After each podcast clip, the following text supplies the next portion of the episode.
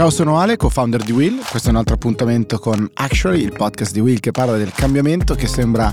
arrivare piano piano e poi sommergerci tutto d'un tratto e a volte è un cambiamento al contrario, una restaurazione che arriva tutto ad un tratto e che ci lascia un po' spaesati. Cosa ne dici Riccardino Haupt? Eh, siamo, siamo, siamo, in quel momento lì, ciao Ale, old but gold o non saprei come, come, altro, come altro, definirlo, ma anche appunto tutto, tutti quei business che sembravano così noiosi. Ti ricordi quanto, quanto era fuori moda il, il petrolio? Eh, chi è che è tornata ad essere la società con la valutazione più alta al mondo? Una tech company? Mm, mi sa di no, è ritornata ad ho essere... Se, li ho sentiti urlare salutate la capolista, eh, gli amici di Aramco. In arabo. Esattamente, la, la più grande azienda del mondo per ehm, diciamo, valorizzazione in questo momento non è più Apple, che eh, è stata l'azienda per, per, un bel po' di tempo con la più alta eh, appunto, valutazione, ma è un'azienda particolarmente old style, diciamo così, ed è l'ennesimo frutto, quello così un po' visibile, e vanity matrix, qualcuno direbbe, ma insomma esemplare, esemplificativo di un cambiamento gigantesco. Ne abbiamo accennato in una delle ultime puntate, ci scusiamo per un'assenza terribile. So che tutti quanti avranno passato un mercoledì orrendo senza la puntata di Actually. Siamo costernati per la nostra assenza, ma insomma continua questa frana delle, eh, delle valutazioni, delle, del valore in, in, borsa, in particolare eh, delle, delle, azioni delle grandi aziende tech, quindi da Airbnb, da Apple a Coinbase, che ha avuto un, Coinbase, la piattaforma che permette lo scambio di, di criptovalute, che ha avuto anche loro un crollo incredibile, quel 50-60% più o meno condiviso da tutto il settore del, del big tech non si ferma timidissimi rimbalzi, eh, ma quella roba lì va avanti e c'è una, appunto un vento di restaurazione che sembra tra spinte energetiche di chi chiede eh, appunto il carbone che, che, ritorni, eccetera, il petrolio che torna ad essere la più grande azienda eh, del mondo appunto con Aramco e in generale tutti a chiederci non è che forse abbiamo guardato ai dati sbagliati per lunghissimo periodo di tempo? Chissà. Chi lo, chi, chi lo, sa, è davvero, davvero, difficile dirsi. È chiaro che in questo momento, um, con, con, con, le aperture che alcuni paesi, pensiamo anche, pensiamo anche a, all'Europa e alla nuova, alla, alla nuova, alle nuove normative che sono state messe in campo, alle nuove politiche che sono state messe in campo per far fronte alla crisi, alla crisi russa, eh, hanno reso di nuovo diciamo, oil and gas un, un settore particolarmente interessante perché in un momento in cui tutto ha smesso di rendere, ecco che vedere i prezzi e i valori che in questo momento hanno quel tipo di materie prime c'è poco da fare. Gli investitori cercano rendimenti, gli investitori vogliono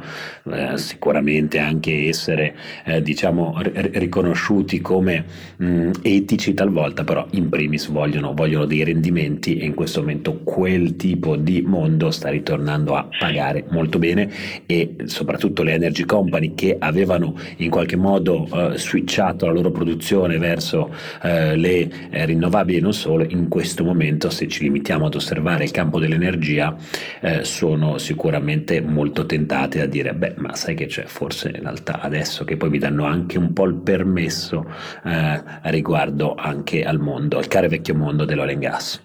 Chissà se mi viene da dire però eh, basta no? il, il, questa, questa, rovina, questa, questa slavina anzi eh, nelle valutazioni del big tech e in generale eh, un, del mondo nuovo, mettiamolo così, per fermare il cambiamento che in realtà è supportato da enormi spinte valoriali. Quindi ce lo siamo chiesti quando mh, la pandemia, il lockdown era l'emergenza dalla quale uscire, ci chiedevamo se nel, nel voler uscire a tutti i costi più, più rapidamente possibile saremmo ritornati al vecchio mondo. E forse in realtà avevamo um, resistito a quelle, quelle, sirene, a quelle tentazioni, poi è arrivata eh, la eh, tragedia della guerra in, in Ucraina, dell'invasione russa in Ucraina. Quelle tentazioni, diciamo così, sono diventate esigenze, probabilmente, però forse c'è da sperare, almeno io ci, ci spero, che eh, quella base valoriale che guida un cambiamento enorme e, e di cui Will cerca di essere quantomeno traduttore ehm, sia, sia, qui per, per rimanere. Eh, quindi chissà, speriamo, cerco di essere più, più, ottimista, sai che cosa è qui per rimanere? I diamanti, diceva un vecchio spot, ma anche eh, degli orologi di cui tu sei un enorme appassionato, è vero Ricky Out? Sono un enorme appassionato degli orologi degli altri, eh, io possiedo solo tipo or- orologi, orologi eh, sportivi eh, e, e, qualche, e, qua- e, qualche, swatch qua e là, però è molto interessante quello che sta accadendo anche eh, uno degli indici che ultimamente ultimamente è stato uh, osservato e studiato di più perché è molto interessante. Ti ricordi che un tempo c'era, ma c'è ancora il Big Mac Index, che in realtà era un indice che misurava il valore del, eh, diciamo, lo, lo, stato di salute di un'economia sulla base di un, un, un, bene iconico che era il Big Mac. È stato elaborato anche con scopi del tutto diverso un Rolex Price Index che misura appunto l'andamento del valore eh, de, de, diciamo, dei prezzi, scusatemi, dei prezzi dei ehm, Rolex sul mercato secondario secondario, questa è una cosa interessante anche da, da, da, da spiegare, eh, che nell'ultimo anno e mezzo ha avuto una curva a dir poco impressionante, se partiamo da eh, gennaio 2021 eh, e arriviamo fino a eh, marzo 2022 parliamo di un aumento medio nel valore dei prodotti Rolex del 50%. In questo momento si sta assistendo ad una piccola eh, flessione, siamo eh, di nuovo vicini ai 15.000 eh, dollari medi di eh, valore di un, di, di un, Rolex, la cosa che appunto sfugge a chi diciamo, mm, conosce fino a un certo punto questo, questo mercato è che il Rolex base di cui stiamo parlando non è un Rolex che di per sé costi delle cifre folli. Il Rolex nuovo costa significativamente meno del Rolex usato, per utilizzare diciamo, un, un, parallelismo con il mondo delle macchine. Parliamo di un, un Rolex in acciaio semplice può costare una cosa come 5.000, come 5.000 euro e 5.000 dollari, invece arriviamo ai 15.000 di quelli usati immediatamente. Mercato stranissimo, molto molto eh, interessante. Non so tu che, che, che rapporto eh, ehm, abbia con questo mondo, però adesso lo stanno analizzando molto, questa finanziarizzazione eh, del mercato secondario dei Rolex. Ma allora, dato che siamo in due che eh, non abbiamo neanche dei bastoncini per misurare il tempo con il sole, diciamo, e calcolare lo spostamento dell'ombra, eh, andiamo a correre con degli orologi sportivi di cui ho la versione quella più cool, ma corro molto meno di te e tu il contrario. Eh, diciamo è, mm, è paradossale questa conversazione, ma dall'altra parte è vero, molto strano come mercato, ma è anche molto eh, ancorato, se vuoi, ai principi più base dell'economia, cioè ed è la determinazione del valore e poi del prezzo di un oggetto. La scarsità eh, sono oggetti, specie quelli diciamo non nuovi, quelli vecchi, fatti in un numero limitato, tanto più limitato ovviamente, tanto più alto il prezzo. Secondo, eh, la, la, loro diciamo, difficoltà di reperimento, è sempre più difficile averli. Chi vuole comprarne uno o chi vuole comprare quello nuovo deve aspettare lunghissimi periodi di tempo, ad esempio in questo momento la, il tema delle materie prime, eccetera, influiscono tutte su questo, questo indice sull'andamento del, del, mercato. Quindi da una parte è stranissimo, un mondo che mi affascina come, come, te, visto da fuori, ma non, non penso che, che, che, ci entrerò mai. Eh, oggetto anche di pensieri di chi vuole digitalizzarlo, eh, portarlo su ehm, blockchain e, e, comunque diciamo mondo del, del, degli NFT, anche questo sviluppo super interessante, pot- potenziale, eh, ma eh, ripeto, tanto strano quanto basilare e comunque interessante andare a guardare per capire quello che ci succede eh, intorno. Quindi continuiamo a monitorare senza spendere almeno noi, io sicuramente personalmente, eh, in quel mercato, ma direi che non è il momento comunque di pensare di entrarci. Una, solo, solo una, una, un aspetto per, per, ritornare brevissimamente a quello che dicevi sulla diciamo, la legge di domanda e offerta, la scarsità del prodotto. La grande peculiarità nello specifico di Rolex, poi magari eh, un giorno inviteremo qualcuno che ne sa qualcosa di più per, per raccontarci questa peculiarità, è data dal fatto che Rolex ma non è un business che di per sé dichiaratamente punta alla massimizzazione, diciamo, immediata dei propri profitti, in quanto Rolex SA eh, è totalmente eh, eh posseduta dalla Hans Wilsdorf Foundation, una uh, fondazione che è riconosciuta come una charity eh, da parte del governo svizzero. Può sembrare molto molto strano, la storia di Rolex è molto interessante, poi l'approfondiremo da, uh, magari in un, altro, in, un altro, in un, altro, appuntamento con qualcuno che eh, maneggia più di noi questi strumenti che ne guardiamo da lontano. Assolutamente sì, avrei anche già un, un paio di nomi che potremmo, che potremmo invitare, ma se c'è qualcuno che ci sta ascoltando e che vuole candidarsi a parlare di questo tema così affascinante, ovviamente benvenuti, potete scriverci eh, su infochiocciola willmedia.it. Io direi che è tempo di gingolino e big story perché è particolarmente succosa e ovviamente c'è dentro il tuo idolo. Gingolino.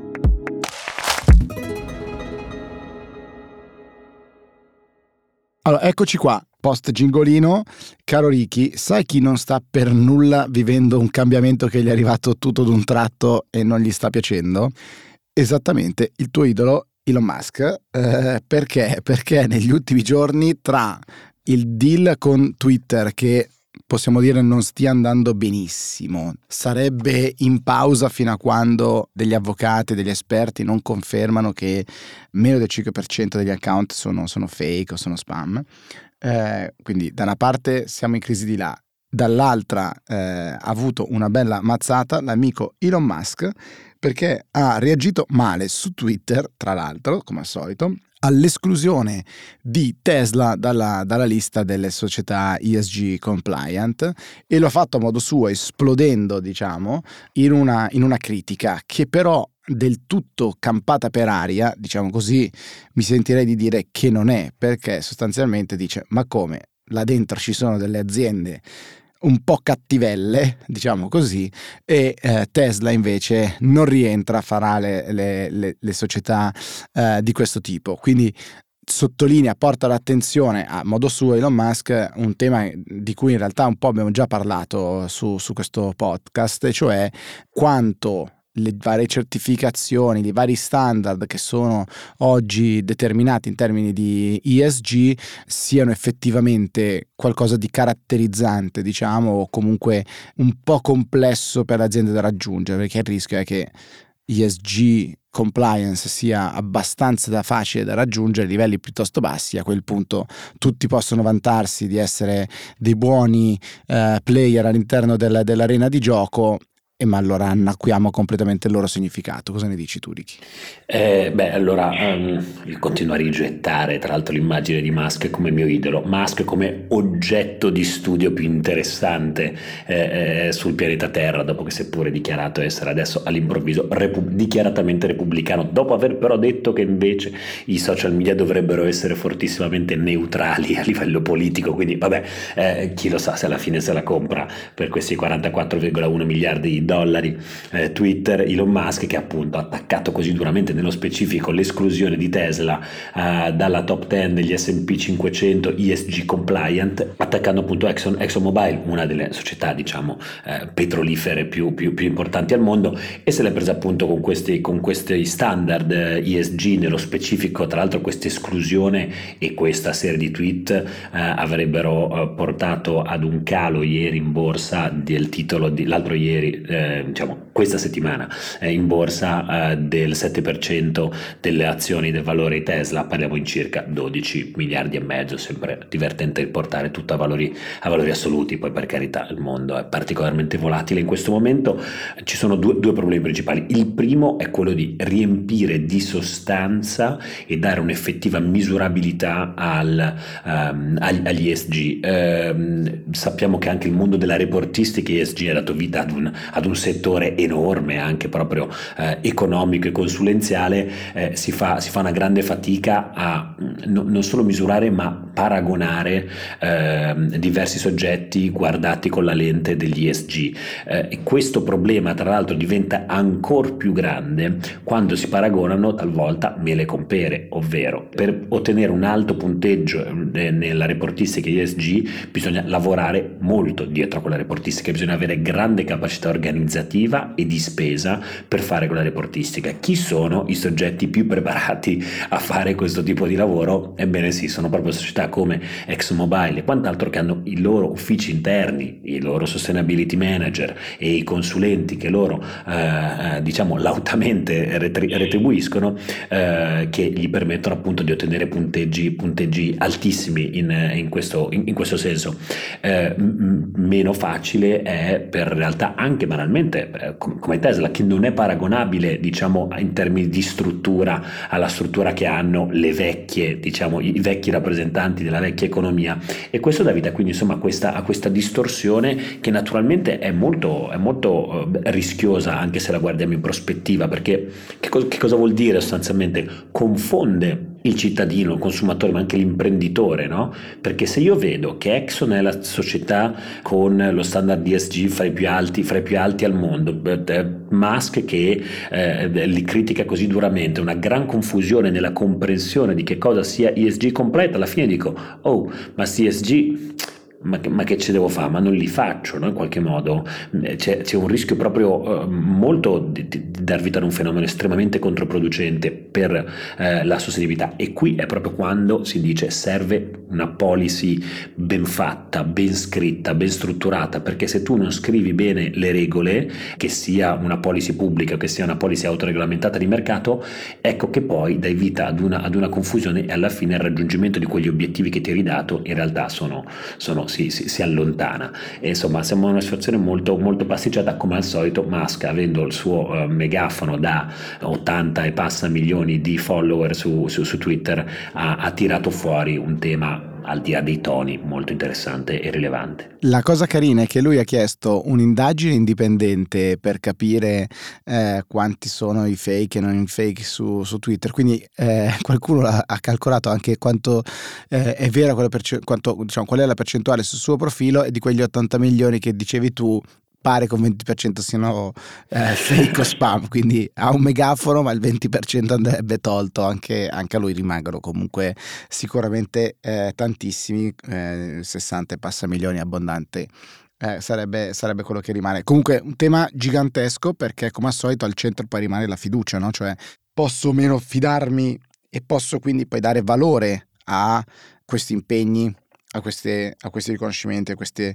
uh, certificazioni o se perdono di valore perde di senso per l'imprenditore, tanto più è piccolo naturalmente, tanto, tanto grande sarà l'impatto per, in termini di sforzi per raggiungere e realizzarli, non solo per dire, la reportistica, ma per portare effettivamente avanti il cambiamento nelle loro realtà aziendali, quindi allora non vale, non vale più, il mercato non mi riconoscerà del valore, io non riconosco del valore, il cliente non mi riconoscerà del valore e allora ci fermiamo. È uno strumento potenzialmente gigantesco e fortissimo nel, nel generare motore di cambiamento, rischia di, di spegnersi. A modo suo, secondo me, ancora una volta non è andato tanto lontano da un bersaglio piuttosto puntuale il signor Musk. Confermo, diciamo poi diamo anche a Cesare quel che è di Cesare o meno, eh, diciamo, Musk ha un grande, un grande potere di, di, di, diciamo, di, amplificazione del suo verbo, eh, citerei anche, provo a, a tradurre diciamo, la risposta che è arrivata da Margaret Dorn, che è la responsabile de, de, degli indici ESG eh, nordamericani del, dell'S&P, quindi dell'indice eh, diciamo, che, che, è stato preso di mira da, da, da Elon Musk, che dice alla base dell'esclusione di di Tesla sarebbe appunto la mancanza di una strategia a basse, cito il comunicato stampa, eh, la mancanza di una strategia a basse emissioni di carbonio e codici di condotta aziendale di Tesla. E dice i due eventi separati incentrati su denunce di discriminazione razziale e cattive condizioni di lavoro nello stabilimento di Fremont di Tesla, nonché sulla gestione dell'indagine, di un'indagine insomma che era in corso eh, dopo che eh, ci sono stati diversi morti e feriti eh, eh, collegati ai veicoli eh, col, pilota, col pilota automatico. No? Sono tutte cose che, quindi discriminazione razziale, eh, gli incidenti eh, a cui non si dà risposta propriamente e questi sarebbero stati una serie di elementi che il, diciamo, il comitato guidato, guidato da, da, da Dorn ehm, hanno, hanno, appunto, hanno, portato a decidere per l'esclusione eh, di, di, di, Musk e della sua Tesla. Insomma, davvero un, un tema complicatissimo, gli ESG sono tre elementi letterine che noi eh, citiamo spesso e volentieri potrebbero essere le tre letterine eh, del cambiamento, oggi sicuramente sono eh, tre lettere che hanno portato eh, la finanza ad impazzire negli ultimi tre anni perché letteralmente si è, si è, un po' persa la testa dietro a queste certificazioni, le banche, i grandi fondi di investimento, cioè queste certificazioni vogliono dire valgono un sacco di soldi perché se tu hai quel tipo di certificazione, se tu hai quel tipo di reportistica con punteggi elevati, vuol dire che tu potrai raccogliere molto più facilmente e a condizioni migliori denaro, perché i grandi fondi oggi devono a loro volta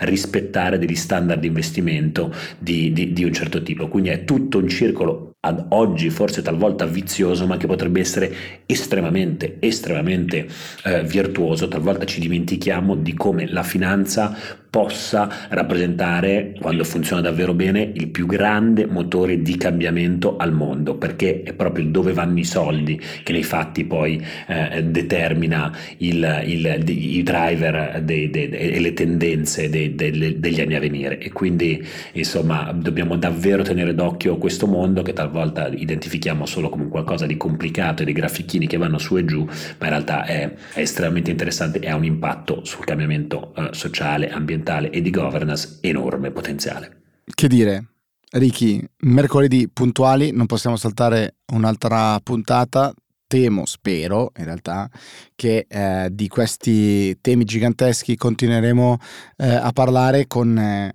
le loro mille sfaccettature, perché questo facciamo con, con Will e con Actually, pochi temi del cambiamento, di un cambiamento valoriale enorme di cui ESG è sicuramente un gran pezzo e che la finanza può e deve accelerare come, come cambiamento. Quindi a mercoledì e grazie a tutti. Ciao. Grazie, ciao.